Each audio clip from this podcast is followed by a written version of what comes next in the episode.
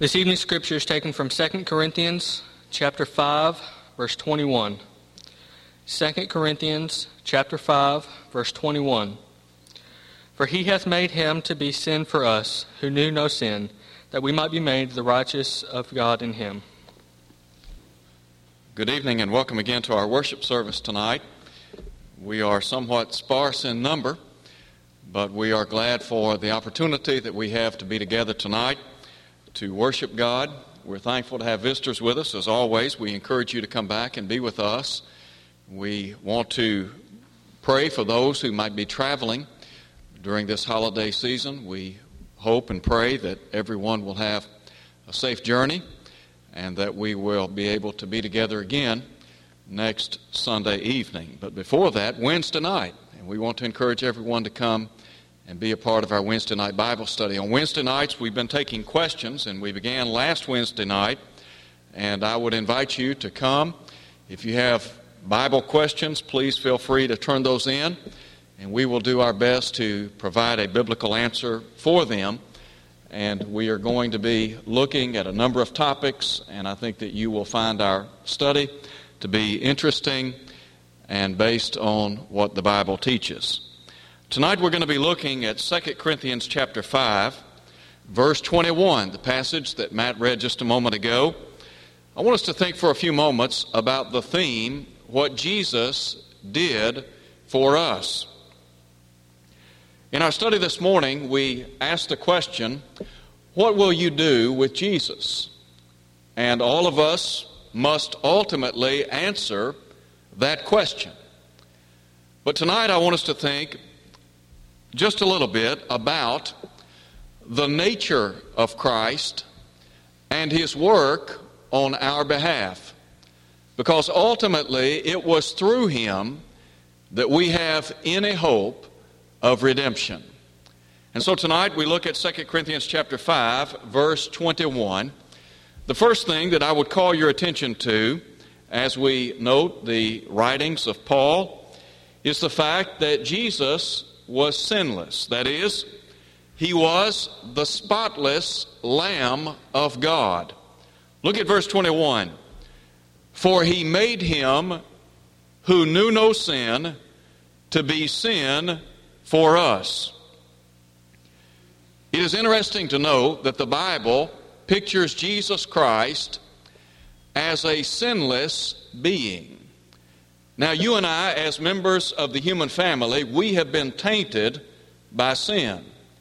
Not because we have been born as sinners, as some teach, but because we have transgressed the law of God. That's what John said in 1 John chapter 3 at verse 4. He said that those who transgress the law of God, they in effect commit lawlessness or sin. Well, Jesus was unlike other members of the human family. And the reason is simply this He rose above sin and unrighteousness. Now, bear in mind that Jesus was indeed tempted.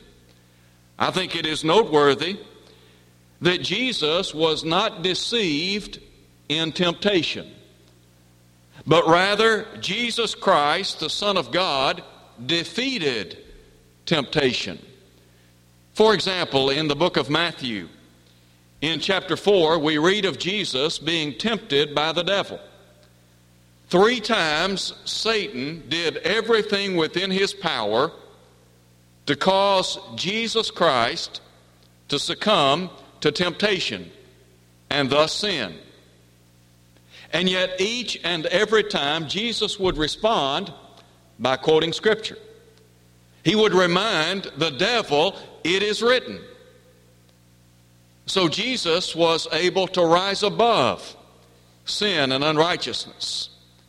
I said just a moment ago that Jesus Christ was that spotless Lamb of God in 1 Peter chapter 1, Peter said that we have been redeemed not with corruptible things, such as silver and gold, but with the precious blood of Christ as of a lamb, without spot and without blemish.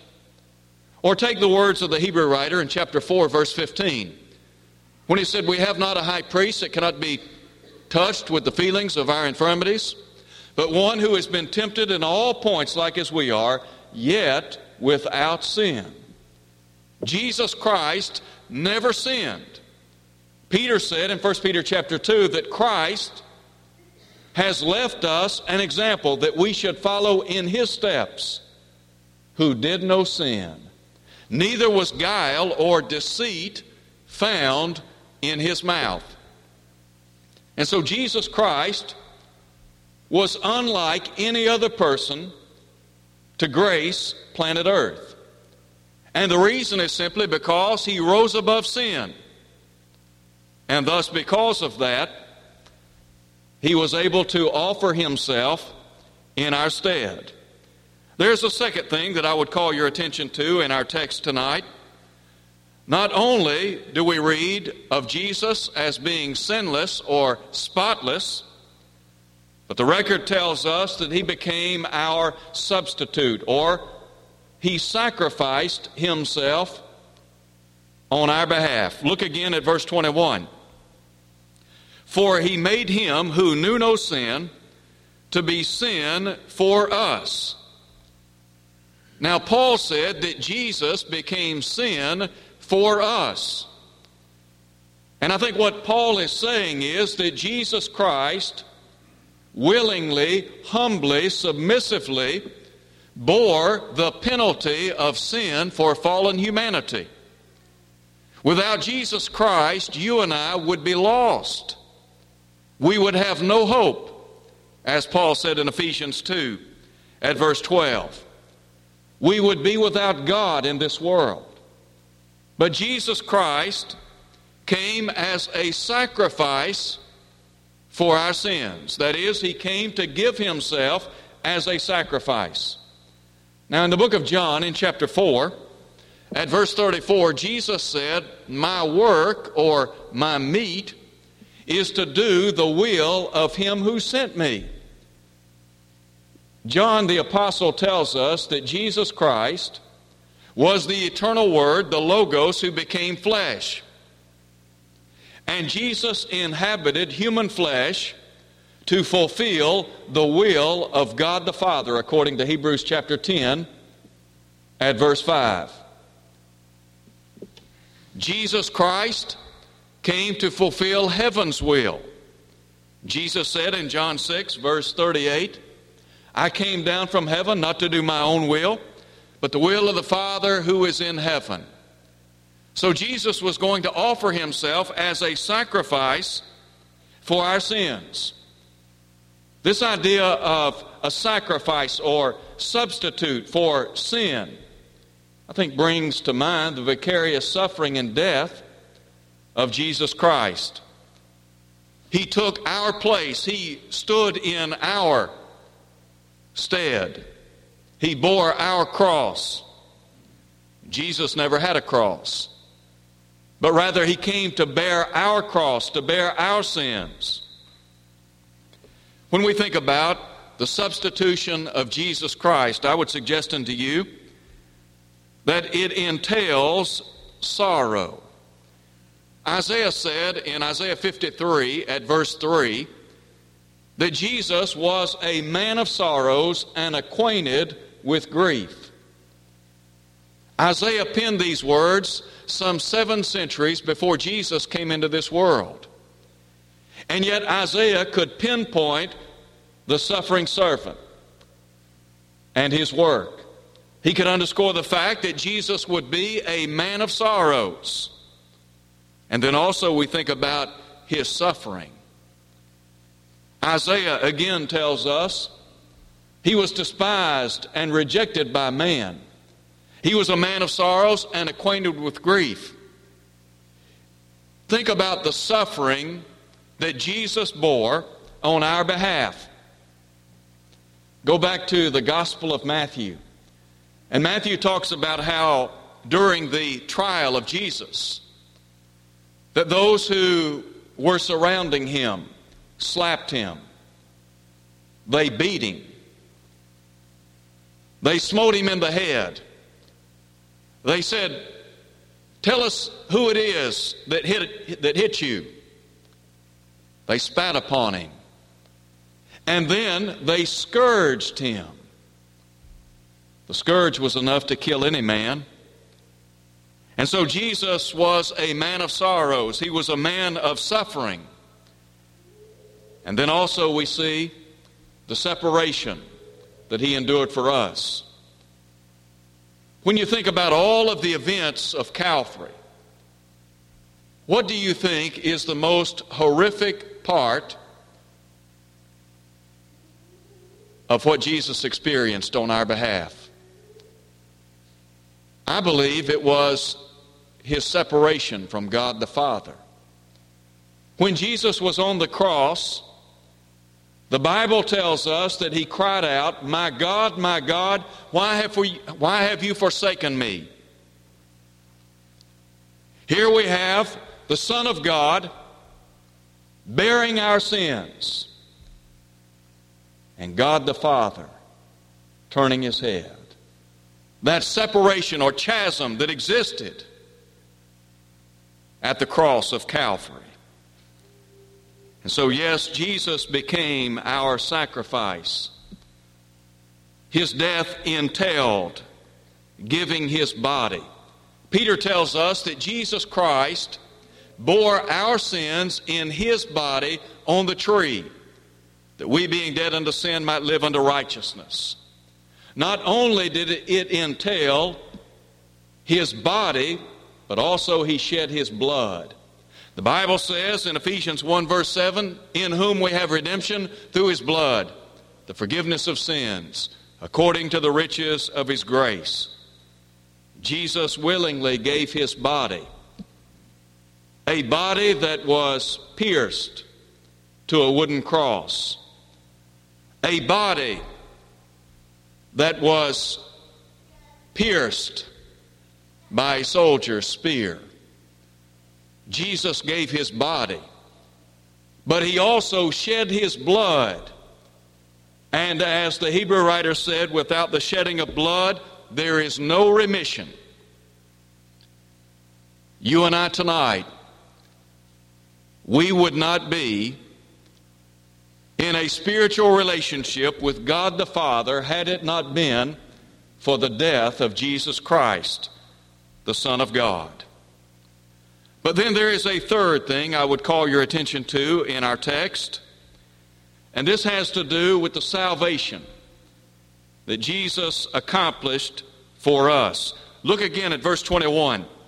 He made him who knew no sin to be sin for us, that we might become the righteousness of God in him.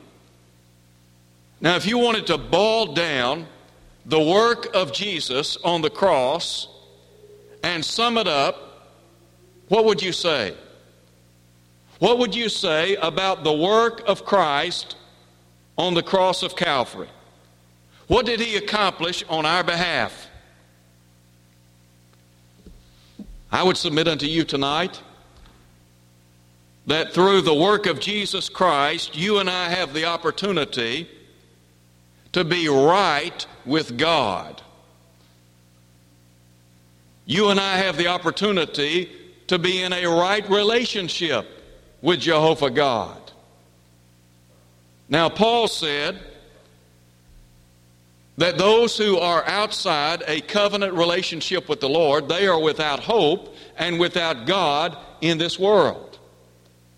In verse 13 of Ephesians 2, he said, But now, in Christ Jesus, you who once were far off are brought near by the blood of Christ. In other words, Jesus Christ has bridged that gap.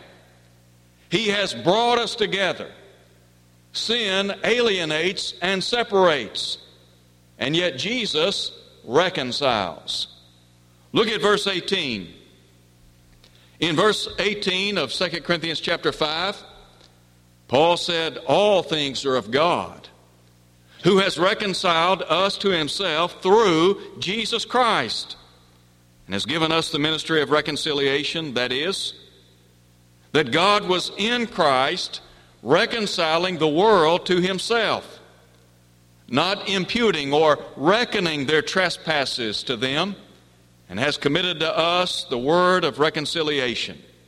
Therefore, we are ambassadors for Christ, as though God were pleading through us. We implore you, on Christ's behalf, be reconciled to God. Jesus has made it possible for us to enjoy reconciliation. Reconciliation takes place in the one body. Paul said in Ephesians 2, verse 16, that Christ has reconciled both Jew and Gentile in one body unto God through the cross. Of course, the one body is the church, Ephesians 4, at verse 4. Those today who are reconciled are members of the church that we read about in the Bible. That is, we are New Testament Christians. We are a part of the ecclesia, the community of the saved. We are God's holy nation. We are, as Paul said to the Galatians, the true Israel of God. We belong to the Lord. And since we belong to Him, we are instructed to glorify Him in our lives. But just think for a moment about the work of Christ. The Lord has made it possible for you and me to be right with God. We can enjoy a spiritual relationship with God the Father. Now, in our pluralistic society today, there are individuals that will tell you there are many roads that lead to God the Father.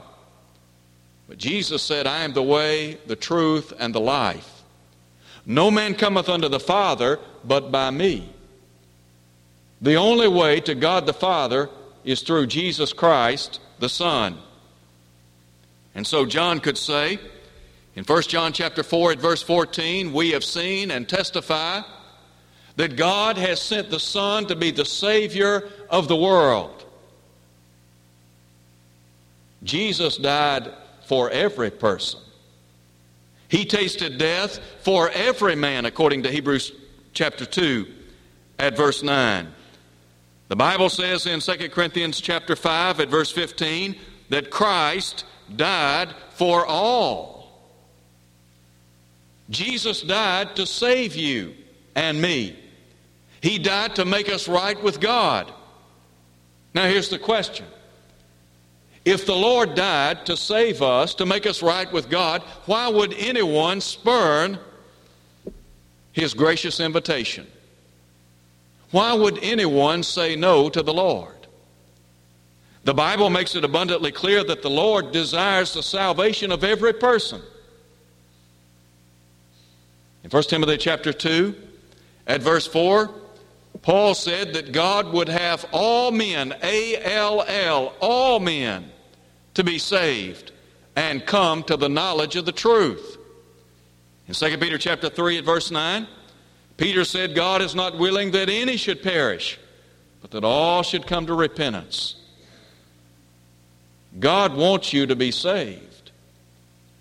And God, according to the Apostle Paul, and Paul wrote the commandments of the Lord, according to 1 Corinthians 14, God desires your salvation.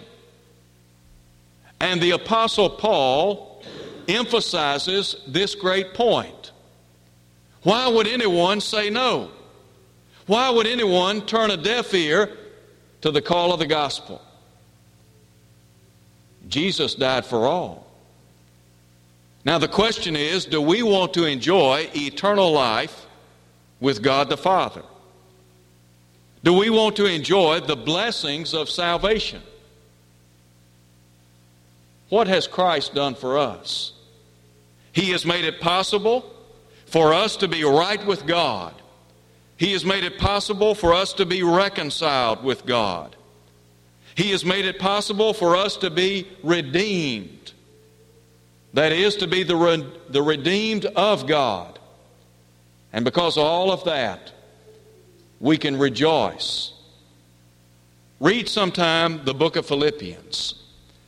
Paul was writing from a prison when he penned those inspired words.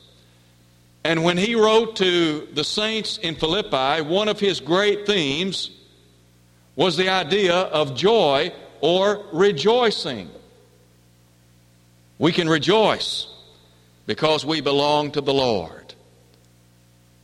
Paul points out that God spared not his own son, but freely gave him up for us all. So Jesus died for you and me. The question is will we live for him? Will we choose to honor his will? Will we choose to obey the gospel? What would you need to do tonight to become a New Testament Christian? What would you need to do to be right with God? Well, the Bible says there's just one body and there's just one faith. The one faith reveals the one system of salvation. The Bible says faith comes by hearing, and hearing by the Word of God. Romans 10 17. Once you and I have developed faith in the Lord, then we must put that faith into action. We do that by, first of all, repenting of every sin, turning from a life of sin. Paul wrote to the people in Corinth. Now, if you know anything about the people that lived in Corinth, you know that Corinth was a very vile and wicked city. When Paul wrote to those Christians in Corinth in 1 Corinthians chapter 6 verses 9 through 11.